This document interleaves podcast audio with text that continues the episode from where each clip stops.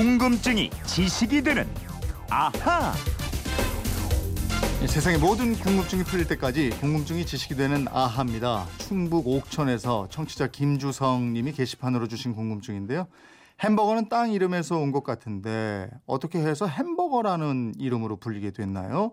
그리고 소시지를 넣은 핫도그는 왜 또 핫도그가 됐나요? 붕어빵에 붕어가 안 들어있듯이 핫도그 역시 도구가 없어도 핫도그인가요? 하셨습니다. 예, 얼마 전에 샌드위치에 대해서 말씀드렸는데 그래서 궁금증이 더 생기신 것 같아요. 김초롱 아나운서 알아보죠. 어서 오세요. 네, 안녕하세요. 김초롱 씨는 햄버거나 핫도그를 좋아합니까? 아, 좋아하죠. 건강 그렇게 챙기면서 햄버거, 핫도그 그 맛있잖아요. 가끔은 먹어줘야 합니다. 네. 소울푸드 모르세요? 소울푸드? 하긴 뭐 요즘에 수제 햄버거도 많이 나왔죠. 영혼을 달래주는 음식이라고요. 아 그래요? 아, 근데 얼마 자주 먹진 않죠. 아니 핫도그가 먹고 싶은데 네. 그 옛날 핫도그 있잖아요. 맞아 맞아. 그 소시지에다가 밀가루 돌돌돌 감아가지고 설탕을 한번 싹 입혀요. 아 설탕을 입혀요? 그 다음에 머스타드랑 케첩을 네. 이렇게 쭉 뿌리잖아요. 아. 그 맛이요. 그런 거 좋아하는데 이게 살이 안 쪄요. 아니 못 먹었다니까요. 없, 없어서 못 먹었다니까요. 자 햄버거. 예? 네. 세계인들이 즐겨 먹는 정말 대표적인 인스턴트 식품인데 에, 미국 음식이고 그렇죠. 예, 미국식 샌드위치다 이럴 수 있겠죠. 샌드위치는 저 유럽 쪽이라고 그랬으니까. 네. 그럴 수 있을 예. 것 같아요. 햄버거가 100년 전이나 지금이나 모양이 똑같습니다. 음. 갈색의 둥근 빵 사이에 쇠고기를 갈아서 납작하게 만든 패티를 넣고요. 음. 그 위에 채소랑 토마토 등등 뭐 기호에 따라서 치즈를 올리기도 하고요. 네. 이 햄버거 모양이 태어날 때부터 너무도 단순해서 예. 앞으로 100년이 지나도 바뀌지 않을 거다 이런 얘기도 아, 있습니다. 하기는 뭐 햄버거 모습은 세계 어느 나라를 가나 다 똑같잖아요. 그러니까요. 북한 평양에도 햄버거를 파는 패스트푸드점이 있는데요. 네. 이름이 삼태성 청량 음료점인데 음. 소고기 버거, 불고기 버거를 비롯해서 뭐 닭알 버거, 다랑이 버거, 물고기 버거 등등등 종류가 굉장히 많습니다. 네. 모양은 우리가 먹는 햄버거랑 똑같아요. 햄버거가 그만큼 이제 예. 국제화된 음식이다 이런 뜻일 텐데 그렇죠. 이 햄버거 언제부터 먹기 시작한 거예요? 햄버거의 기원에 대해서는 여러 가지 설이 있거든요. 우선 13세기 몽골 사람들이 유럽을 정복했을 때 다진 말고기를 말 안장 안에 얹고 다니면서 식량으로 삼은 데서 비롯됐다고 합니다. 음. 이것이 러시아에 전해지면서 러시아인들이 생고기를 갈아서 달걀하고 다진 양파 등을 넣고요. 음. 양념해서 타타르 스테이크를 만들어서 먹었는데요. 네.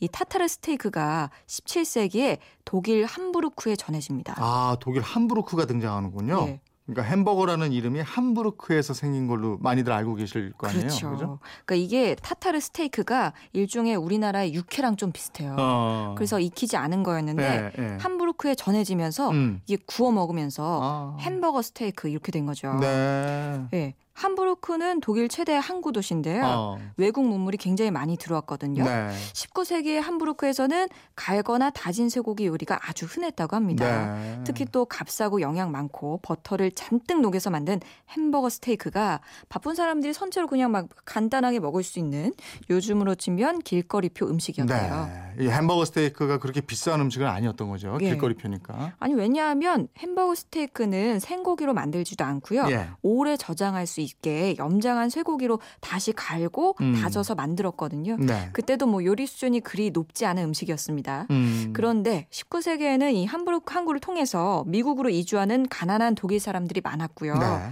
이들이 마지막으로 이곳에서 배를 타기 전에 햄버거 스테이크를 먹었던 겁니다. 아, 그러면은 그 독일 이주민하고 함께 햄버거 스테이크가 미국으로 건너가게 됐다. 그런 얘기가 많긴 한데요. 네. 이게 또 확실한 건 어? 아닙니다. 그래서 제가 정확하게 대답을 못 못할 것 같은데 네. 독일 이주민과 함께 넘어갔다는 얘기도 있고 음. 그 전에 이미 미국에도 햄버거 스테이크가 존재했다 이런 설도 있고요. 네. 어느 한쪽으로 결론 내리기가 참 어렵겠네요. 그러니까 지금까지 얘기한 햄버거 스테이크는 고기로만 만든 음식이고 예. 빵에 끼운 햄버거는 또 다른 음식이잖아요. 그렇죠. 예. 그러면 그, 그 우리가 알고 있는 빵에 낀 그 햄버거 말이에요. 예. 이거 언제 등장해요? 아, 그 시점에 대해서 는 중에서도 참 얘기가 많더라고요. 1885년에 위스콘신주의 셰이무어 박람회에서 15세 소년 찰리가 미트볼을 아주 납작하게 만들어서 빵 사이에 끼워 팔았다는 설이 있고요. 어. 또 역시 1885년 뉴욕주의 햄버그시에서 열린 박람회 때 어떤 형제가 쇠고기 패티를 빵 사이에 넣어서 팔았다는 설이 있고요. 예. 또 1904년 세인트루이스 국제 박람회에서 처음 등장했다는 얘기도 있습니다. 음. 그래서 이게 어떤 게 맞는지 모르겠어요. 음. 지금 도 미국의 각 도시에서는 내가 햄버거의 본고장이에요. 음. 이러면서 제각각 기념 행사와 축제를 벌이고 있습니다. 네. 아무튼 그렇게 등장한 햄버거가 미국의 대표 음식이 됐고 네네. 이제는 뭐 세계 어디서나 사 먹을 수 있는 대표적인 인스턴트 식품이 됐는데 자 그럼 핫도그 말이에요.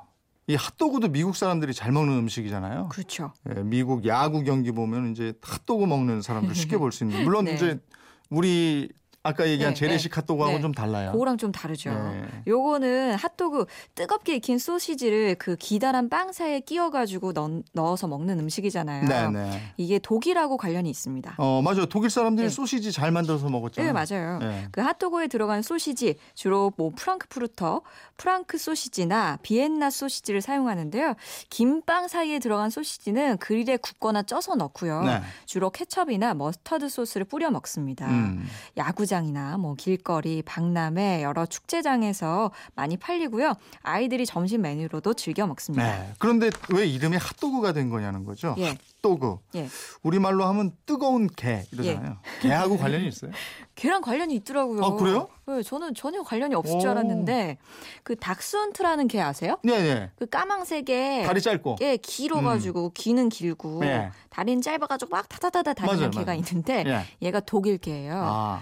길쭉한 빵에 끼워 파는 독일식 프랑크 소시지를 닥스훈트 소시지라고 불렀거든요. 아. 이 개가 몸통이 길어가지고 예. 다리는 짧은데 네. 비슷하게 생겼다 그래서 이 닥스훈트 소시지는 뜨거운 물에 익혀서 따끈따끈하게 해서 팔았거든요. 아, 그래서 핫도그라고 부른 거예요. 근데 처음부터 그렇게 부른 건 아니고요. 음. 신문에 스포츠 만평을 그리는 한 만화가가 그 1901년 어느 날 경기장에 갔다가 프랑크 소시지 빵을 파는 노점상들이 경기장을 누비는 모습 을 보게 됐습니다. 그래서 이 모습을 만화로 그렸는데 이 독일어인 닥스훈트 철자를 쓸 줄 몰랐대요. 음. 그래서 다- 뜨거운 닥스훈트 소시지 이 말 대신에 그냥 핫도그 소시지 이렇게 줄여버렸다고 아, 하네요. 그래서 핫도그라는 이름이 생겨났다는 거군요. 예, 음. 닥스훈트 대신에 예. 도구를 쓴 거죠. 네. 근데 미국 핫도그 협회 홈페이지에는 이런 설명도 나옵니다. 음. 많은 사람들이 핫도그의 어원으로 알고 있는 만화가 테드 도건의 사파를 찾으려고 했지만 발견하지 못했다. 음. 테드 도건의 거의 모든 작품들이 남아 있는데도 말이다. 아, 그럼 뭐예요? 이 설명으로 봐서는 예. 이것도 정확한 기원이 아닐 수 있다 이거네요. 그렇게 볼 수도 있죠. 예. 다만 지금까지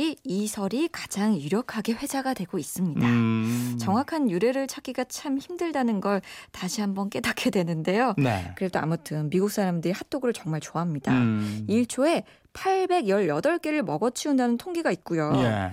북미 육류협회는 7월 22일을 National Hot Dog Day로 지정해서 행사를 벌이고 있습니다. 음. 이참 아이러니하게도 미국 정부는 가공된 고기는 몸에 해롭다고 경고를 하고 있죠. 음. 김성주님도 이제 햄버거하고 핫도그에 대해서 잘 아셨을 것 같은데요. 김주성님. 아 김주성님이군요. 예, 저희도 김주성님 덕분에 아주 잘 알게 됐습니다. 네. 예, 김성주는 이제 아나운서 후배고 김주성 축구 선수도 있지 않나? 그, 그랬, 그랬을걸요? 예, 어쨌든 김주성님? 예, 덕분에 햄버거하고 핫도그에 대해서 저희도 잘 알게 됐습니다. 자 선물 보내드리겠고요. 이분처럼 궁금증, 호기심 생길 때는 어떻게 하면 됩니까? 예, 그건 이렇습니다. 인터넷 게시판이나 MBC 미니 휴대폰 문자 샵 8001번으로 보내주시면 됩니다. 짧은 문자 50원, 긴 문자 100원의 이용료가 있습니다. 여러분의 호기심, 궁금증 많이 보내주세요. 내일은 어떤 궁금증 풀어주실 거예요?